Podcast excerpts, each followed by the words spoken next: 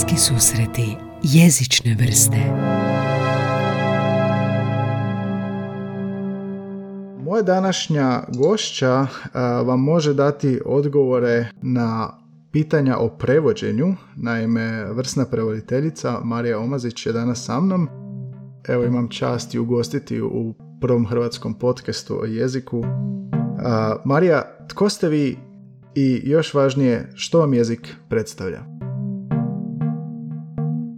Pa evo, da se možda na početku stvarno ukratko predstavim. Ja sam u prvom redu sveučilišni profesor, odnosno sveučilišna profesorica. E, radim na studiju anglistike na Filozofskom fakultetu u Osijeku, gdje zapravo vodim studij prevođenja i to ga vodim od njegovog osnutka, znači za deset i nešto više godina. Mhm. Osim toga sam i prevoditeljica, uz taj redoviti posao na faksu, bavim se kao freelancer u prvom redu usmenim prevođenjem, ali bude tu i pismenog prevođenja, s tim da je simultano prevođenje moja najveća ljubav. Dugo sam razmišljala što bih u jednoj riječi mogla e, odgovoriti na to pitanje, s čime jezik poistovjetiti, ali zapravo bih rekla na kraju e, toga svega da je za mene jezik umijeće. Ok, kad kažete umijeće, je li to vještina kojom savladate, savladavate prevoditeljske izazove ili sav domet jezika što sve on može biti? Pa nekako jezik je umjeće u jako puno aspekata u kojima se on e, koristi, kojima se pojavljuje. On je i umjeće komuniciranja, i umjeće sporazumijevanja, i nekakvo umjeće pretakanja misli u riječi, umjeće kreacije, mm umjeće govorenja, čitanja, pisanja, dakle sve, mislim da je skup e, različitih, e, različitih umjeća. Mene najviše fascinira zapravo ovo umjeće govorenja, mm umjeće govora. Je li taj uh, govor u smislu kako ga koristiti ili ste više profesionalno sada zainteresirani za govor u smislu kako ga prevesti? Prevođenje govora je moj posao, dakle to je ono čime se bavim. Um, nastavu kad držim na fakultetu također govorim, dakle i to mi je alat uh, za rad, mhm. uh, ali me on zanima ne samo profesionalno nego i privatno. mm Znači ljepota govora, retorika, jako volim čuti ljude koje lijepo, koje lijepo govore, koji drže lijepe govore, mm koje je ugodno slušati. Tako da je jezik i užitak na neki način, a danas su prilično rijetki ljudi koji e, lijepo govore. uh što mislite zašto je danas sve manje ljudi koji lijepo govore? Mislim da je to zapravo vještina koja se kroz školovanje, barem u Hrvatskoj, jako zanemaruje. uh Mislim da smo možda usredotočeni na neke druge stvari. Učenici nemaju puno prilika govoriti, niti ih ima tko e, ispravno usmjeravati. mm Što to znači održati dobar, učinkovit govor, kako biti e, shvaćen, što, što i kako reći da vas netko čuje i da vas, da vas netko razumije. mm Mislim da je u tome problem. Kada govorimo o školama, primjenjuje li se onda to i na engleski jezik? Jeste primijetili da je naš engleski govor bolji ili lošiji u odnosu na prije vremena? Pa mislim da su studenti danas, mogu to suditi po, po generacijama, brojnim generacijama, sad već 25 godina uh predajem engleski na fakultetu, da su danas studenti puno bolji. Znači njihova jezična kompetencija, ulazna jezična kompetencija kada dolaze na studij puno je bolja od onoga kad sam ja bila student ili od kompetencije onih koji su dolazili na studij prije 25 godina. Mhm. Oni su sada puno brži, brže komuniciraju, brže uče neke stvari, brže prihvaćaju tehnologije, e, ali nisu nužno bolji, mm govore nužno ljepše. Znači tu ima od, dolazi određene bastardizacije u govoru. To nam je isto rekao jedan drugi gost, tako da baš je zanimljiv izraz. Uh, ok, ajmo se posvetiti sada prevođenju. Um, što možete reći o stanju prevoditelja i idemo se skoncentrirati na našu sredinu, odnosno Hrvatsku. Um, kako to izgleda, kakvo je prevoditeljsko zvanje kod nas? Dakle, postoji diplomski studij u kojem vi pripremate studente na budući svijet prevođenja. Kako to sve izgleda u praksi? Pa u praksi, dakle, riječ je, barem na Filozofskom fakultetu u Osijeku, o e, dvogodišnjem diplomskom studiju prevođenja, gdje studenti zapravo tijekom tri semestra e, slušaju kolegije koji su usko specijalizirani i vezani e, samo za prevođenje. Mhm.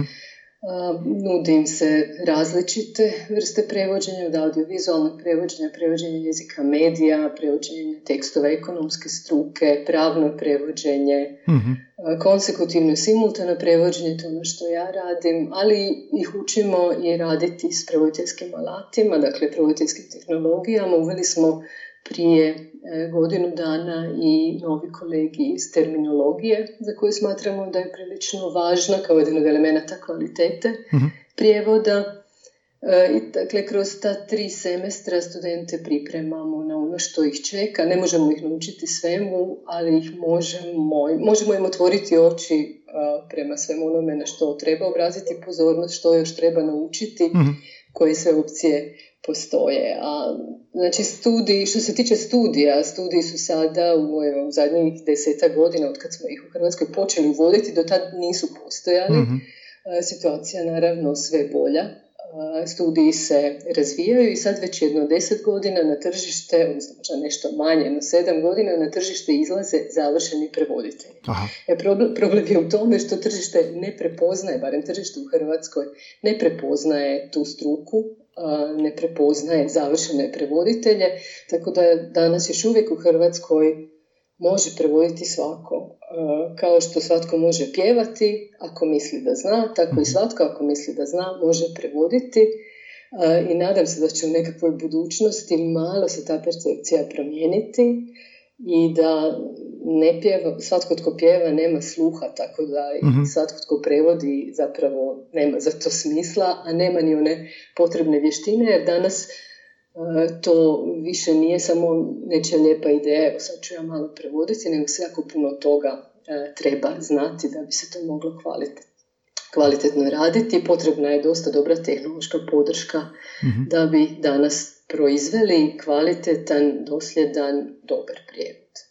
A, I koji je rezultat nekvalitetnog, odnosno zašto prolazi nekvalitetno? Zašto oni koji nemaju sluha i dalje mogu pjevati u smislu prevoditeljstva?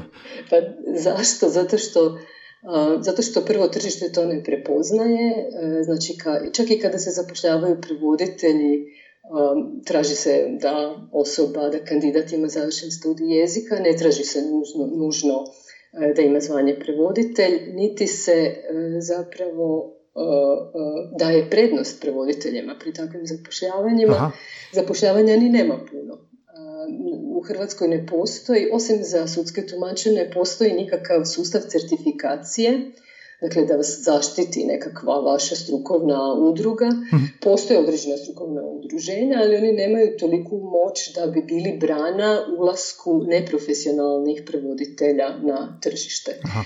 E, mislim da bi klijenti možda, dakle naručitelji možda ipak trebali obratiti pozornost na to jesu li prevoditelji koji angažiraju za svoje usluge možda članovi određenih profesionalnih udruženja jer to ipak jest nekakva garancija mm kvalitete. mm Kao recimo profesori sa završenim diplomskim studijom nastavničkim imat će i stručni ispit položen i kasnije, znači taka neka regulativa zapravo, odnosno proces fali prevoditeljstvu. Točno, mislim da je to, da je to apsolutno nužno i ono što, što je nužno je možda i nekakva kolegijalnost svih koji radimo u mhm. tom području.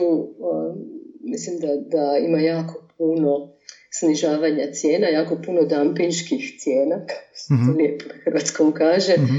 koje onda srozavaju i ugled struke i ne privlače mlade ljude da se tim poslom bave, jer ako znate da ćete raditi za, ne znam, 25 ili 30 kuna mhm. po kartici, to nije nekakva dobra motivacija za odabir ove struke.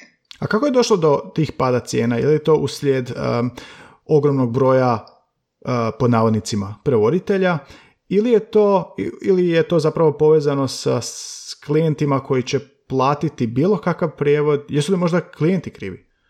I jedni i drugi. Mhm. E, e, znači klijentima je vrlo često cijena prvi kriterij odabira mhm. prevoditelja ili agencije koje povjeravaju svoje prevoditeljske poslove Znači, vrlo često to sami klijenti diktiraju, e, znači, zadovoljni su nekakvom prosječnom kvalitetom, po prihvatljivoj, odnosno što jeftinijoj cijeni. Mm. Prevoditelji su krivi jer na to pristaju, a ne bih izuzela tu niti agencije koje se naravno vode zaradom i koje onda tu još u posredovanju između klijenata i prevoditelja uzimaju dio sebi dio kolača. Aha. To je možda i za razumjeti, ali mislim da bi nekako solidarno svi trebali držati određene standarde i cijena da bi se tako možda na neki način zaštitila i kvaliteta. Mhm. Drugim riječima, ako imamo vrhunski prijevod koji je skup, kako i treba biti, imamo prosječan prijevod koji je duplo jeftiniji, klijent će radije uzeti prosječan prijevod. Klijent će radije uzeti prosječan prijevod, sve ovisi koja, e, za koju svrhu im je taj prijevod potreban. Mhm. Znači ponekad e, ne treba klijentu vrhunski prijevod. Ponekad klijent treba e, možda samo znati o čemu se negdje radi. Ili će klijent sam e, vršiti nekakve zahvate u vaš prijevod kada ga jednom isporučite. Mhm. mislim da oni balansiraju između prihvatljive cijene i prihvatljive kvalitete. Nisu svi u potrazi za vrhunskim prijevodima, to je barem moje iskustvo. Mhm. E, pa mislite li onda da je uopće moguće nešto tu regulirati ako je tržište tako kompleksno i ako je taj čitav proces tako nepredvidiv? Mislim da je moguće, da je moguće zaštititi prevoditeljsku struku, da prevoditeljska struka koja je zaštićena e, i, i da prevoditeljska udruženja mogu od svojih članova zahtijevati da drže određene standarde e, cijena. Mislim da je to moguće, ali da bi trebalo zapravo podizati dignitet te struke. Mhm. Kad smo kod digniteta te struke, kad će nas zamijeniti strojevi? strojevi su nas već jako, ja, velikim dijelom, rekla bih, e, zamijenili. Mhm. I ja, ja sam jedna od onih koji možda zastupa vrlo nepopularan stav da je ta smjena na samom pragu e, i da je to nešto što se već događa i da će se neminovno dogoditi da nas strojevi hoće zamijeniti. Mm-hmm.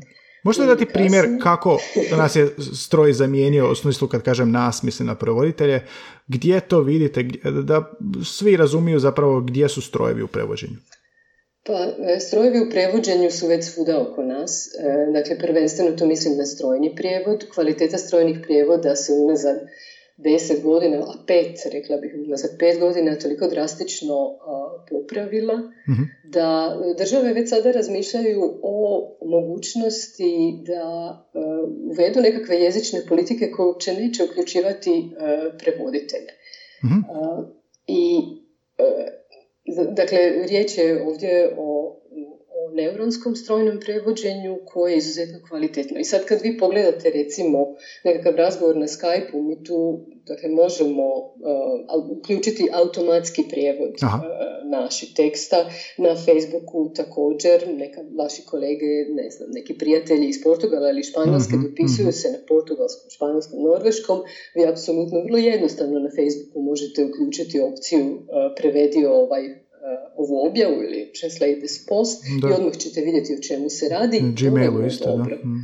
Uh, za Gmail ne znam jer nisam, nisam korisnik, ali uh, mnogim već aplikacijama je to apsolutno dostupno. Mm. Google Translate je otvoren svima i svi ga koriste, koriste ga čak i prevoditelji, to kao i velika um, blasfemija reći, ali mhm. apsolutno sam sigurna da ga prevoditelji koriste. Ne samo da ga koriste, nego sad svi ovi najnoviji alati tipa a, Tradosa ili MemoQ-a, kojega mi u Osijeku koristimo za obuku prevoditelja, imaju plagine za integraciju strojnog prijevoda. Tako da vam alat e, nudi ne samo rješenja iz vaše memorije, ne samo rješenja iz vaše terminološke baze, nego vam alat ponudi i alternativno, kao alternativno rješenje strojni prijevod, mm-hmm. kojeg vi možete onda odabrati ili ne odabrati, možete ga odabrati pa ga popraviti. Ja mhm. recimo imam u svom alatu integriran uh, plugin za Microsoftov prevoditelj, jer oni su dopustili u određenom opsegu da se to napravi, ja sam to isprobala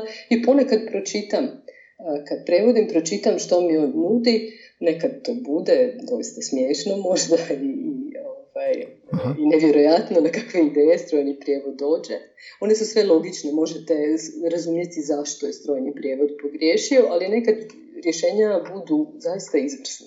Aha. To se mora priznati. I mislim da će to biti, da će to biti sve bolje i bolje i da će se pre, priroda prevoditeljske struke jako zamijeniti. Mi ćemo prijeći više na, na tu, na ispravak strojnog prijevoda, dakle post-editing, to je već jedan veliki trend u našoj struci. mm Možda ćemo morati raditi više ne znam, adaptacija, interkulturalnog savjetovanja, biti mhm. nekakvi jamci kvalitete za sad možda za male jezike to nije tolika opasnost, za hrvatski možda još ne toliko jer nisu toliko kvalitetni još uvijek uh, strojni prijevodi za male jezike, za velike jezike to funkcionira.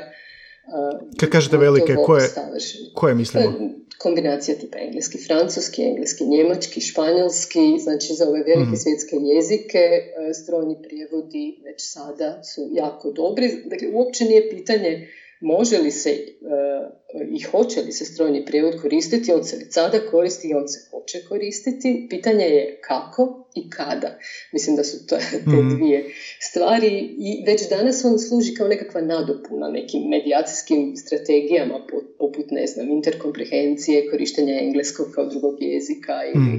korištenja zemlje domaćina. I u takvim kontekstima je uporaba strojnog prijevoda i opravdana i čak ju treba, čak ju treba poticati. Mislim, to je kao kad su, ne znam, su dinosauri mislili da neće izumrijeti ili ne znam, kad e, ste imali zanimanje daktilograf ili mm zanimanje, ne znam, ako ste radili na telefonskoj centrali, to su zanimanja koja su jednostavno odmrla, kojih, mm više, mm kojih više nema. E, tako će se vjerojatno i s prevoditeljima dogoditi da će se morati prekvalificirati i morati e, možda raditi nekakve druge E, druge stvari. Naravno, taj ljudski aspekt stručnosti važniji je i bit će uvijek važniji mm. od funkcionalnosti bilo kojeg alata, ali alat je prilično pouzdan, odnosno pouzdaniji, ja to vidim po svojim prijevodima, da me alat e, često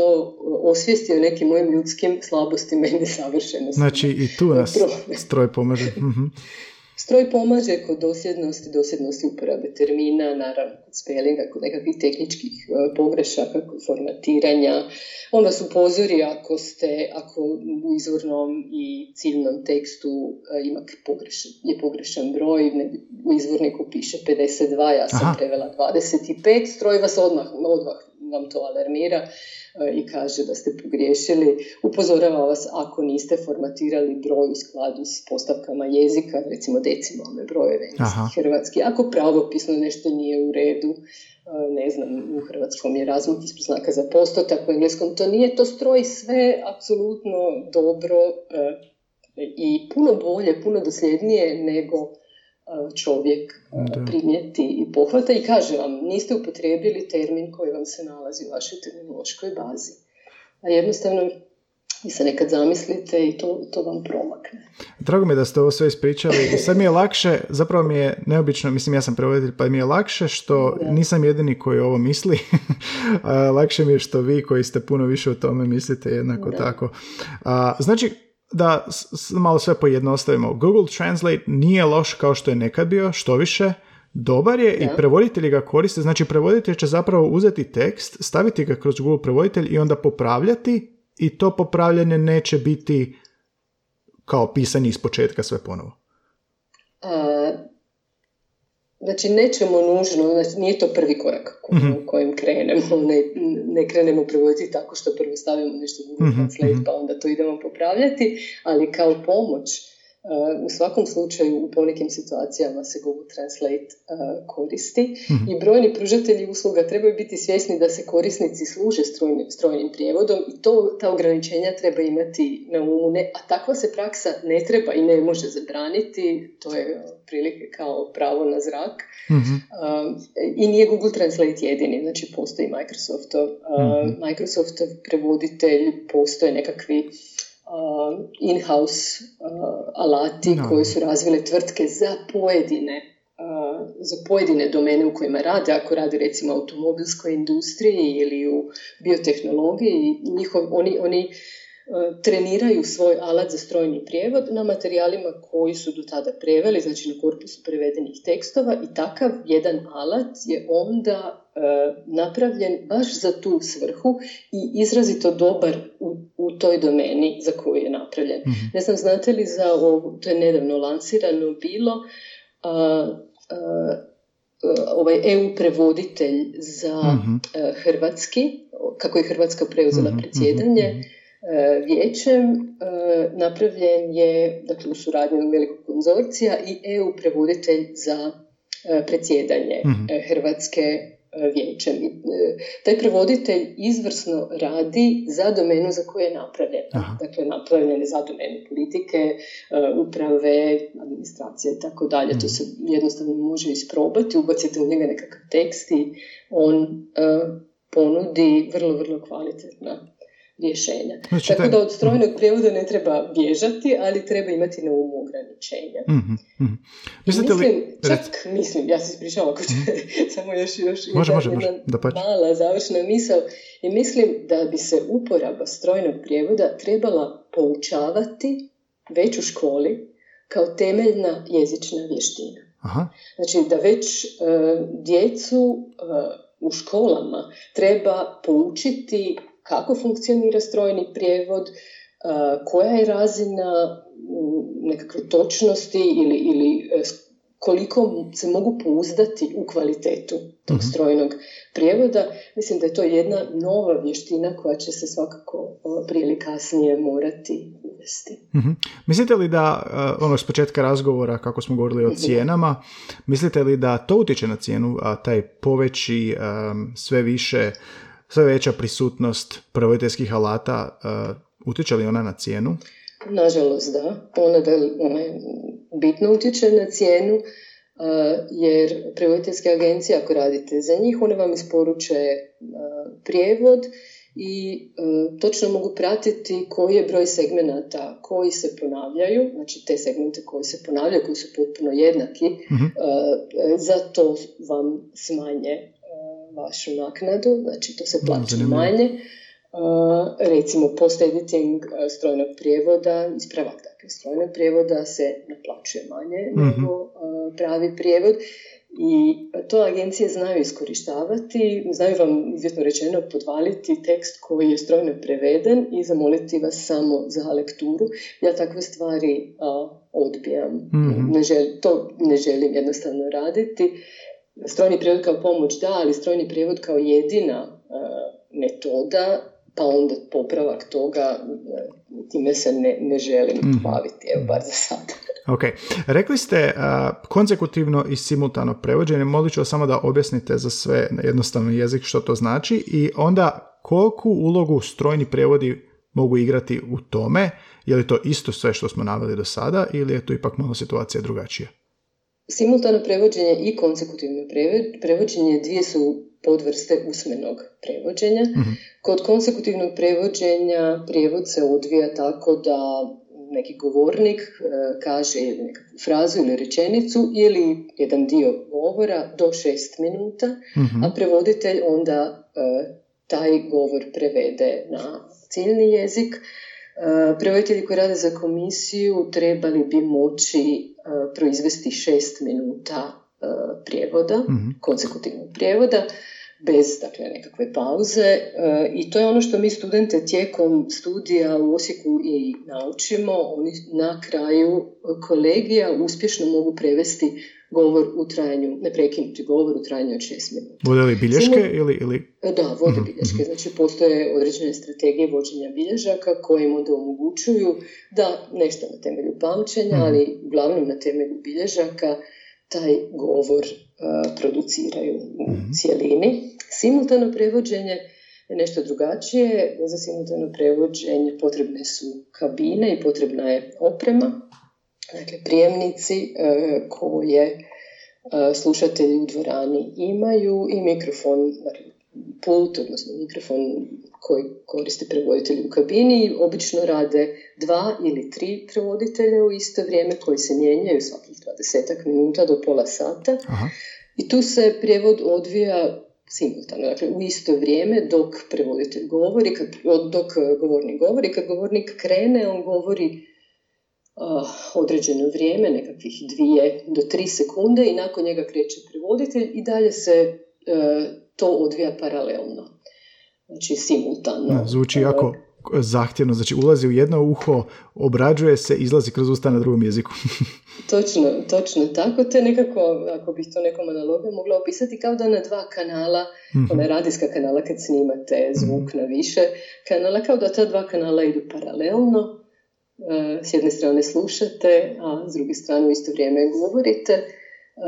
To neko jednostavno ima tu vještinu da može u isto vrijeme slušati i govoriti. mm netko to treba vježbati, ali u principu studenti, e, većina njih to savlada do jedne e, pristojne razine, do jedne prosječne razine i svakoj generaciji bude po, ne znam, 10 do 20% e, izrazitih talenata koji od kao da od prve sekunde kad sjednu odmah progovore i to jednostavno, jednostavno ide. Nekako kao da su drugačije kognitivno postavljeni i nije im problem. Ste primijetili kakav uzorak? Jesu li to više ljudi koji su inače vrlo komunikativni ili koji su tihi? Jeste nešto primijetili da kod koja to vrsta studenta bude? Koja je to vrsta? To su, to su u velikoj većini studentice. Aha. One imaju tu sposobnost da više stvari obavljaju u isto vrijeme, mhm. ali ne bih tu isključila ni studente, ni dečke koji ako su dobri, onda su izvrsni. Znači, oni mhm. koji su dobri su zaista, zaista uh, izvrsni, iako jesu u odnosu na studentice u manjini. Mhm. To su ljudi koji vole komunicirati, ljudi koji vole biti među ljudima uh, i ljudi koji vole rješavati nekakve izazove, koji se vole suočavati s problemima, Aha. zagonetkama. To su često dobri matematičari, mhm. to su često dobri glazbenici. Uh, mislim da i sluh igra tu dosta bitnu ulogu. Znači oni koji imaju dobar, e, dobar sluh, koji dobro čuju, mm koji imaju tu dobro, dobru sposobnost razumijevanja e, govora, da su oni u tome, u tome bolji. mm Znači brzo misle, brzo reagiraju i to je drugačiji, jedan drugačiji mhm. profil ljudi, postoji jedna, mislim, stereotip je to, ali šala, da su to po horoskopskom znaku prototipno blizanci, da su oni tako sposobni više toga, jer ipak ih je dvoje, aha, jedan sluša, drugi govori, a da su prototipni pismeni prevoditelji uh, djevice koje su vrlo pedantne, vrlo detaljne, svaka uh riječ im je bitna, uh, to je jedna mala šala prevoditeljska, tako da ovaj, a, Eto, kad već pitate za profil. Da, da, da, da pozanimljivo. A, možete li opisati kako to u kabini izgleda? A, mi izvana zapravo ne vidimo kako to izgleda u kabini, ili ono, ili mrak, ili se slabo vidi. Kako vama to unutra izgleda? I još važnije, koliko u komadu, nešto se već spominjali, koliko to može biti da prevoditelju ne pukne glava od, od silnog dva, dvokanalnog prevođenja? Pa u kabini je to prilično skučeno, nemamo previše prostora, to je nekoliko kvadrata e, zatvorenog prostora. Riječ je o izoliranim kabinama koje ako su po standardima, svim standardima napravljene, onda su zvučno izolirane. Međutim, prostor je mali, osjećate se kao u nekakvoj kukuljici. Meni osobno ta atmosfera nije klaustrofobična, zapravo mi je vrlo nekako pozitivna i osjećate se pomalo i zaštićeno u tim e, okolnostima niste izloženi stalnim pogledima kao kad ste u konsekutivi morate stati pred publiku i da zapravo je sva pažnja na vama kad vi krenete prevoditi. U kabini ste malo pošteđeni toga.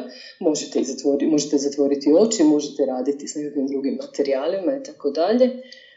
Možete se služiti nekim alatima za simultano prevođenja, koji su kreirani baš za nas uh, simultane prevoditelje. mm Mijenjamo se otprilike svakih 20 minuta do pola sata. Možemo možda ponekad izdržati i duže, ali onako moja nekakva procjena do sada mojih kolega koji jesu profesionalci, da kad pređemo 40 minuta da onda više ne kontroliramo što izlazi van, jednostavno kao da taj policajac zaspi mhm. i vi nešto govorite, ali E, to više nije onoliko dobro i potrebno se mijenjati svakih 20 do 30 minuta. Tijekom tog vremena smo možda najtočniji najproduktivniji. mm A pitali ste me za, ovaj, za alate za simultano i postoje alati za simultano i mi ih čak i koristimo u obuci naših prevoditelja. Postoji alat za upravljanje terminologijom za simultane prevoditelje kojeg mi onda u, u kabini koristimo na njemu možete raditi izuzetno brze pretrage e, termina koji su vam potrebni.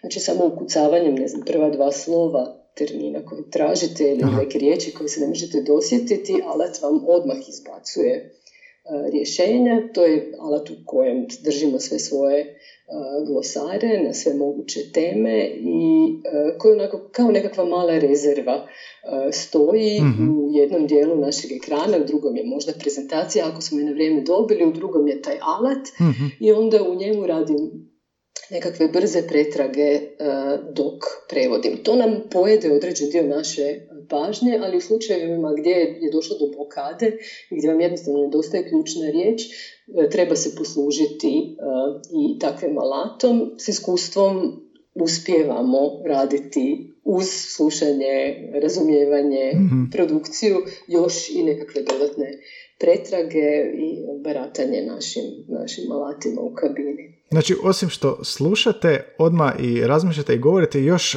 prstima, znači tipkate po tipkovnici i u isto vremeno sve da. obrađujete. Da, to se, to se sad, to se danas tako radi. Ali mhm. postoje još, znači ovo sad već možda malo science fiction, ali danas postoje uh, čak i opcije automatskog titlovanja govora, znači prepoznavanja govora.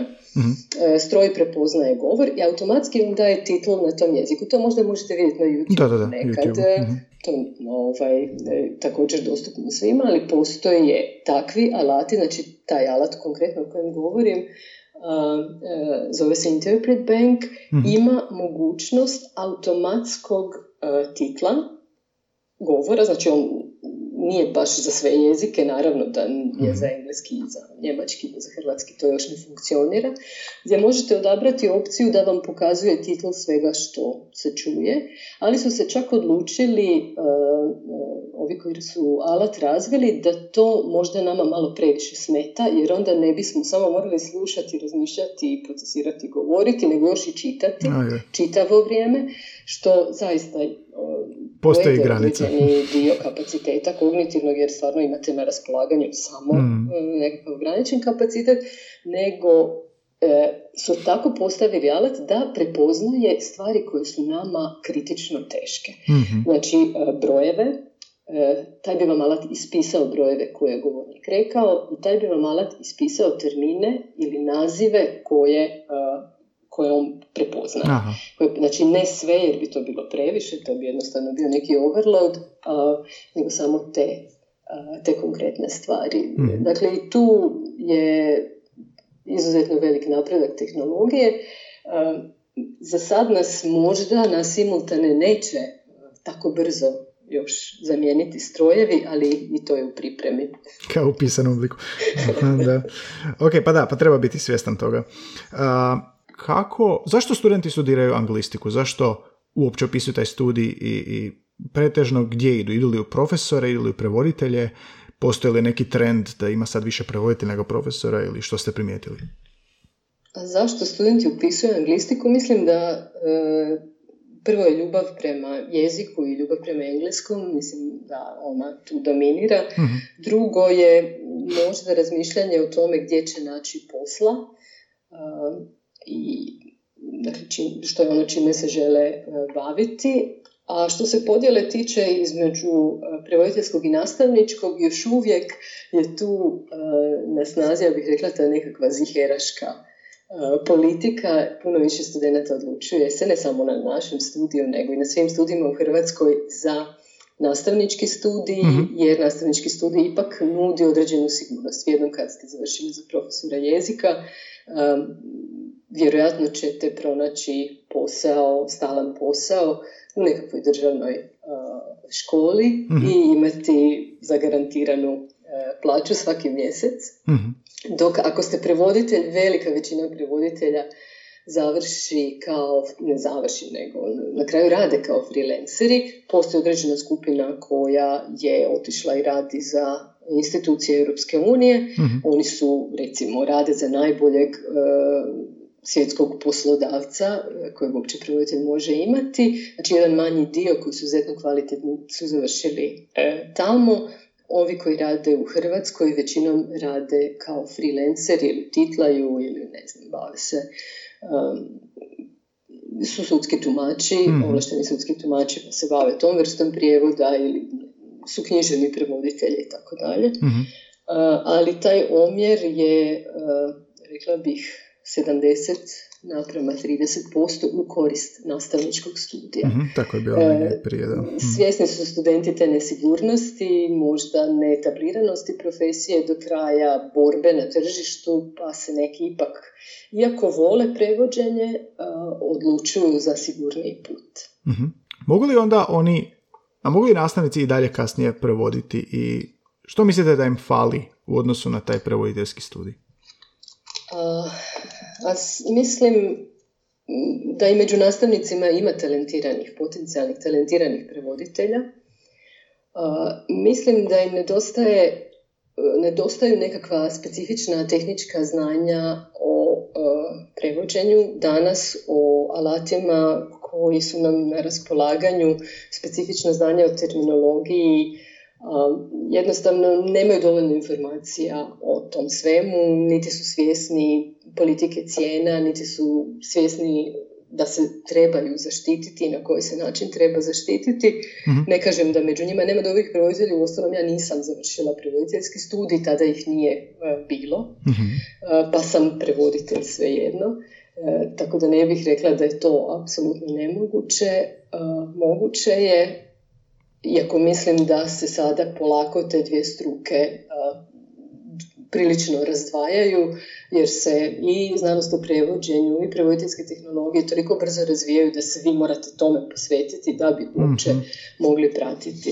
E, recimo jedna od stvari koju e, evo, mi obučavamo naše prevoditelje je takozvani diktirani prijevod. Aha. Mi e, e, u alatu kojem ih poučavamo, takozvani CAT alat, alat za strojno potpomognuto prevođenje, MemoQ, e, oni su nedavno prije nekih godinu i pol uveli mogućnost da ne tipkate svoj prijevod, nego da ga diktirate uz pomoć e, mobitela. Znači, Aha. postoji nekakva opcija koja se zove Hey MemoQ, s kojom se vi spojite e, preko svoga telefona na računalo i jednostavno svoj prijevod e, izdiktirate. Mhm. Ako ste trenirani usmeni prevoditelj, onda, e, znači ako jest, imate iskustva i vještine u tome, onda ćete zapravo puno brže svoj prijevod izdiktirati nego što ćete ga natipkati. Kasnije ga svejedno idete popravljati. I čak je prošle godine jedan student moj pisao diplomski rad na tu temu. Mjerili smo točnost, mjerili smo brzinu Aha. i zadovoljstvo i profesionalnih prevoditelja i studenata ovom opcijom. I svi su zapravo vrlo ugodno iznenađeni koliko je kvalitetno e, prepoznavanje govora, u ovom slučaju hrvatskog, jer taj e, mem, Hey MemoQ radi dobro i za hrvatski, znači iznenađeni kvalitetom e, prepoznavanja hrvatskog e, brzinom koja je puno veća, Mhm. točnošću koja uopće nije e, ništa lošija od točnosti tipkanja. Mhm. Znači, kod tipkanja imamo jako puno pogrešaka, e, a ovaj word per minute count, znači broj riječi u minuti se e, je puno bolji u korist diktiranog prijevoda. Mhm, Tako da smo i kod profesionalaca uspjeli postići onaj aha trenutak kao e, nije to tako nije to zapravo tako loše, možda bih trebao ili trebala početi razmišljati i o, i o nekakvom o, na- napredovanju u tom smislu. Tako da mislim da ipak trenirani prevoditelji, dakle oni koji su to studirali, a, puno su svjesniji što sve im danas stoji na raspolaganju i kako se time služiti. I koliko je su strojevi zapravo sad počinju igrati važnu ulogu. Uh, odlično, ovo je sve zaista fascinantno. Uh, htio sam vas pitati, osim prevođenja, što još u jeziku, rekli ste umijeće, što još vam je umijeće u tom jeziku, čime se još volite baviti profesionalno? Uh, pa ja sam zapravo studirala na doktorskom studiju jezikoslovlje uh i jezikoslovac sam po, po profesiji, a unutar toga bavim se i korpusnom lingvistikom, ali primarno frazeologijom. Dakle, to je ono moje, moje područje znanstvenog interesa. uh Ono se odražava i na prevođenje na neki način, ali zapravo se bavim, a, bavim frazeologijom. Sad, što je to? Što je to frazeologija? Frazeologija je zapravo istraživanje idioma. Znači, to je nekakva podvrsta jezikoslovlja koja se bavi idiomima, bavi se frezemima, izrazima poput, ne znam, mi o vuku, a vuk ne vrata, ili, ili ne znam, vaš naslov ovog podcasta mi je zanimljiv, bliski susreti jezične vrste, što je mhm. modifikacija bliskih susreta treće vrste, ili ne znam, sam to isto negdje pročitala, nisu surove, sirove strasti, nego surove, surove strasti. Da, isto podcast. Mhm. surove strasti.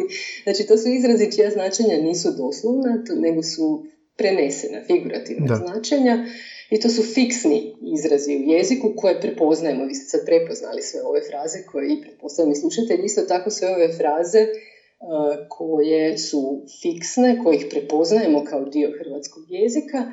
Međutim, one, iako su u jeziku fiksne i često se u toj jednoj kombinaciji, jednakoj kombinaciji ponavljaju, vrlo često dopuštaju kreativne modifikacije. Aha ako ja kažem, na primjer, samo mi o vuku i ne kažem ostatak, dakle održem taj kraj, vi ćete svejedno znati na što sam ja aludirala. Da.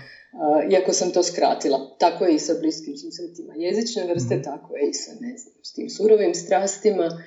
A ono čime se ja primarno bavim su granice te jezične kreativnosti u frazeologiji. Koliko daleko možete, smijete otići u takvim kreativnim intervencijama a, koliko je jezik tu fleksibilan, koliko su frazemi fleksibilni, mhm. a, do koje mjere se to može raditi da se ne izgube te poveznice, ta aluzija na originalnu frazu, jer ako odete predaleko, onda, onda slušatelj ili čitatelj to neće prepoznati i vi niste ispunili cilj koji ste mhm. htjeli postići tom mhm. komunikacijom, ne znam, nasmijati, izvučati inteligentno, mm izazvati slušatelja možda ili mu zadati nekakvu zagonetku koju sam treba riješiti i onda kad nekakvu malu zagonetku riješite, e, tome uspijete, osjećate se prilično zadovoljeno. Tako da je to nekakva zadovoljstvo. A i e, kreativnost u jeziku i kreativnost u frazeologiji isto tako jezično jezično umijeće. Tako. mm Mene zanima koliko je jezik elastičan, koliko je kreativan, koliko je fleksibilan i na koje, na koje načine. Ono što zapravo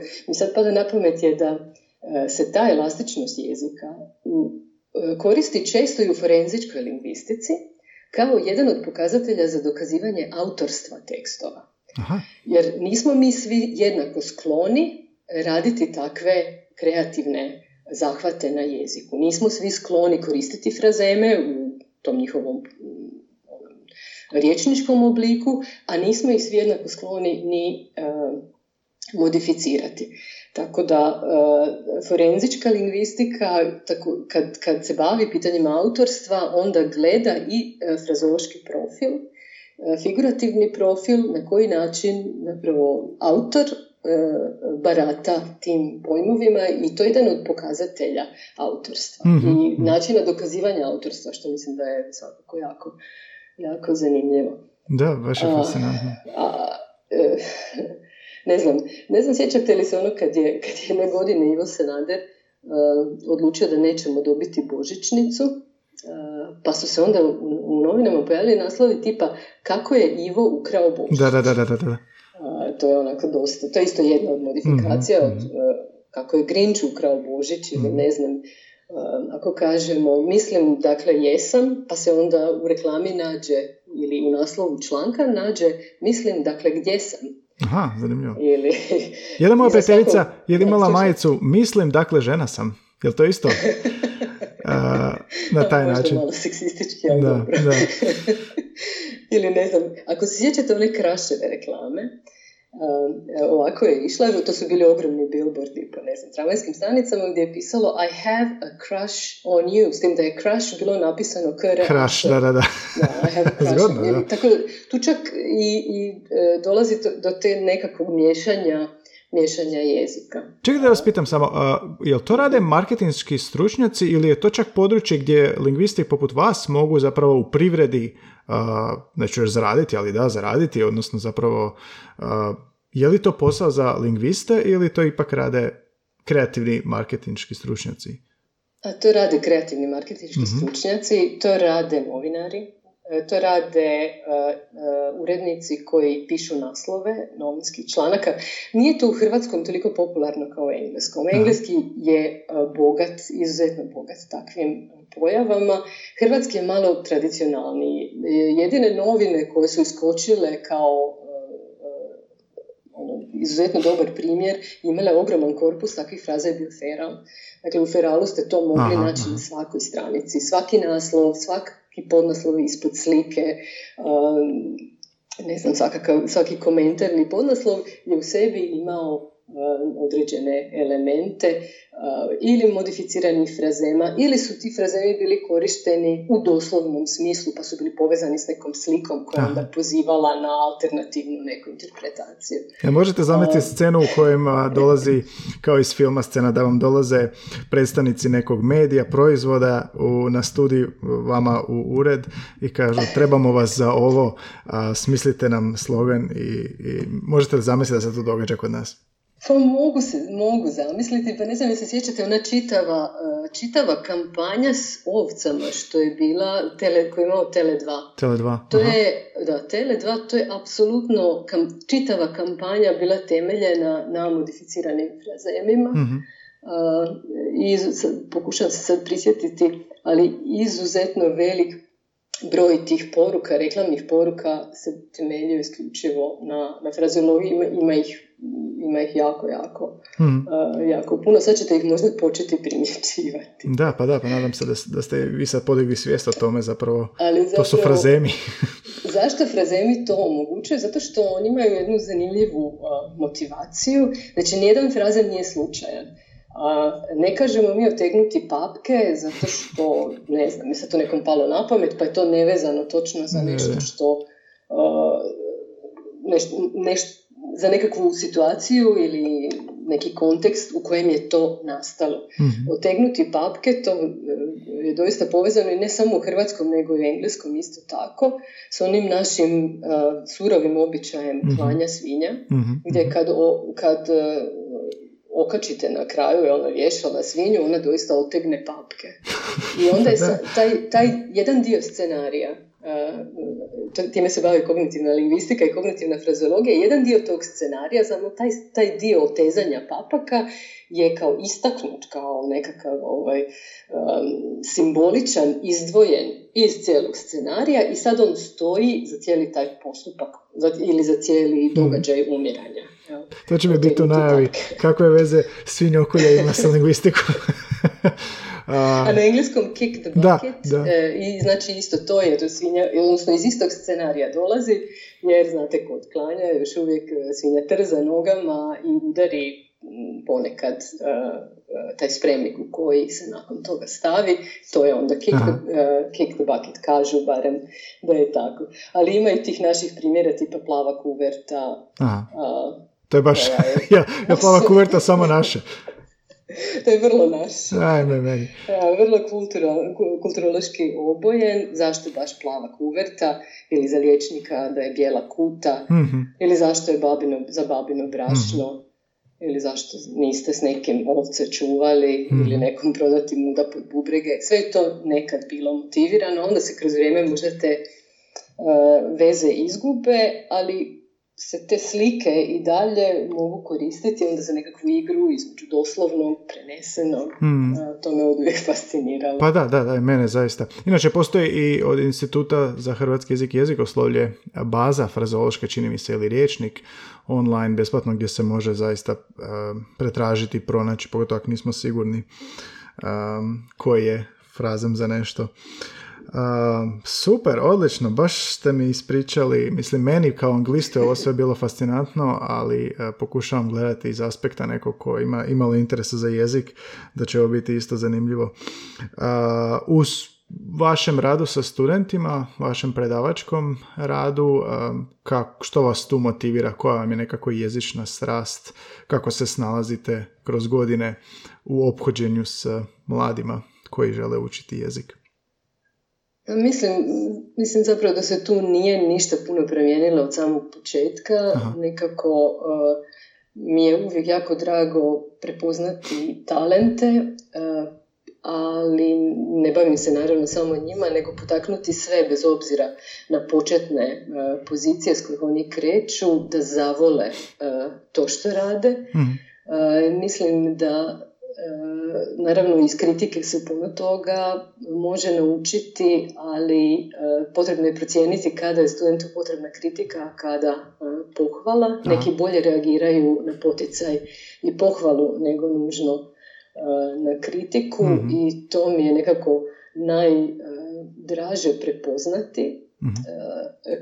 koji je put, najbolji put do toga da oni zavole ono čime će se baviti Mislim da, je, da mi je to važnije nego ih naučiti uh, 15 novih riječi. mm da je važnije razviti kod njih nekakvu strast, ljubav prema tome što vole e, i ljubav prema tome što će raditi. Mhm to ako uspijem, kad vidim da, da ih tu uspijem pridobiti, onda mislim da je to možda najveći, naj, najveći uspjeh. Volim jako raditi sa studentima i nekako mi njihovi uspjesi volim kad mi se jave, kad završe i s njih jako puno sam u kontaktu, pratim kako su se snašli u ovom prevoditeljskom mm poslu. I uvijek me veseli e, čuti e, da su uspješni, e, što su novo naučili, na čemu su zahvalni da. i evo, taj, taj dio rada sa studentima jako jako volim. Da, pa i ono koliko oni uspiju je isto dokaz koliko toga koliko ste vi uložili u njih. I u zadnje vrijeme kada razgovaram s ljudima koji su u nekim dubokim znanstvenim radovima ili, ili dosta u tom znanstvenom dijelu, kažu da im fali rad sa studentima.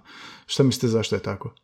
E, mislim da je samotan rad znanstvenika ako, ako sjedite doma i nešto istražujete, pogotovo u našem području gdje ono, da dobar dio vremena provedete istraživajući neke korpuse ili nekakve e, baze podataka, neke materijale. Rad sa studentima je ipak dinamičan, oni vam daju neku povratnu informaciju, neku pozitivnu energiju. Vi sad dok radimo ovako na daljinu, E, pozitivno je kad se jave i kaže joj hvala vam, nešto smo novo naučili, nismo mhm. to znali, pa baš super da smo zato čuli ili ne znam, ovo ćemo koristiti u budućnosti, onda taj, ta povratna informacija možda nedostaje nekim ljudima, meni bi sasvim sigurno to nedostaje. mm Eto ga, super. Um, pa eto, to je, to je, zaista smo iscrpili razne teme.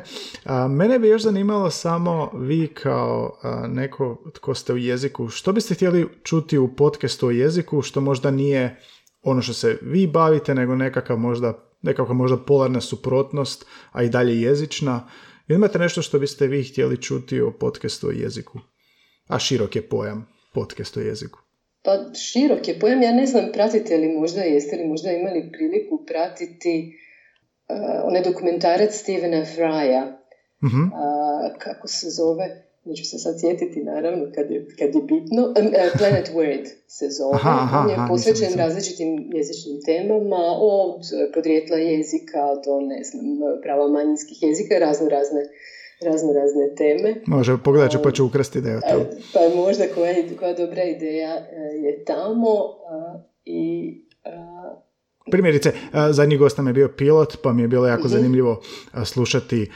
U jednom trenutku je rekao kritiziran sam jer sam gramatički točno nešto govorio. Onda su mi rekli sadržaj ispred forme, nemoj pametovat, nego točno čite kako je pisalo.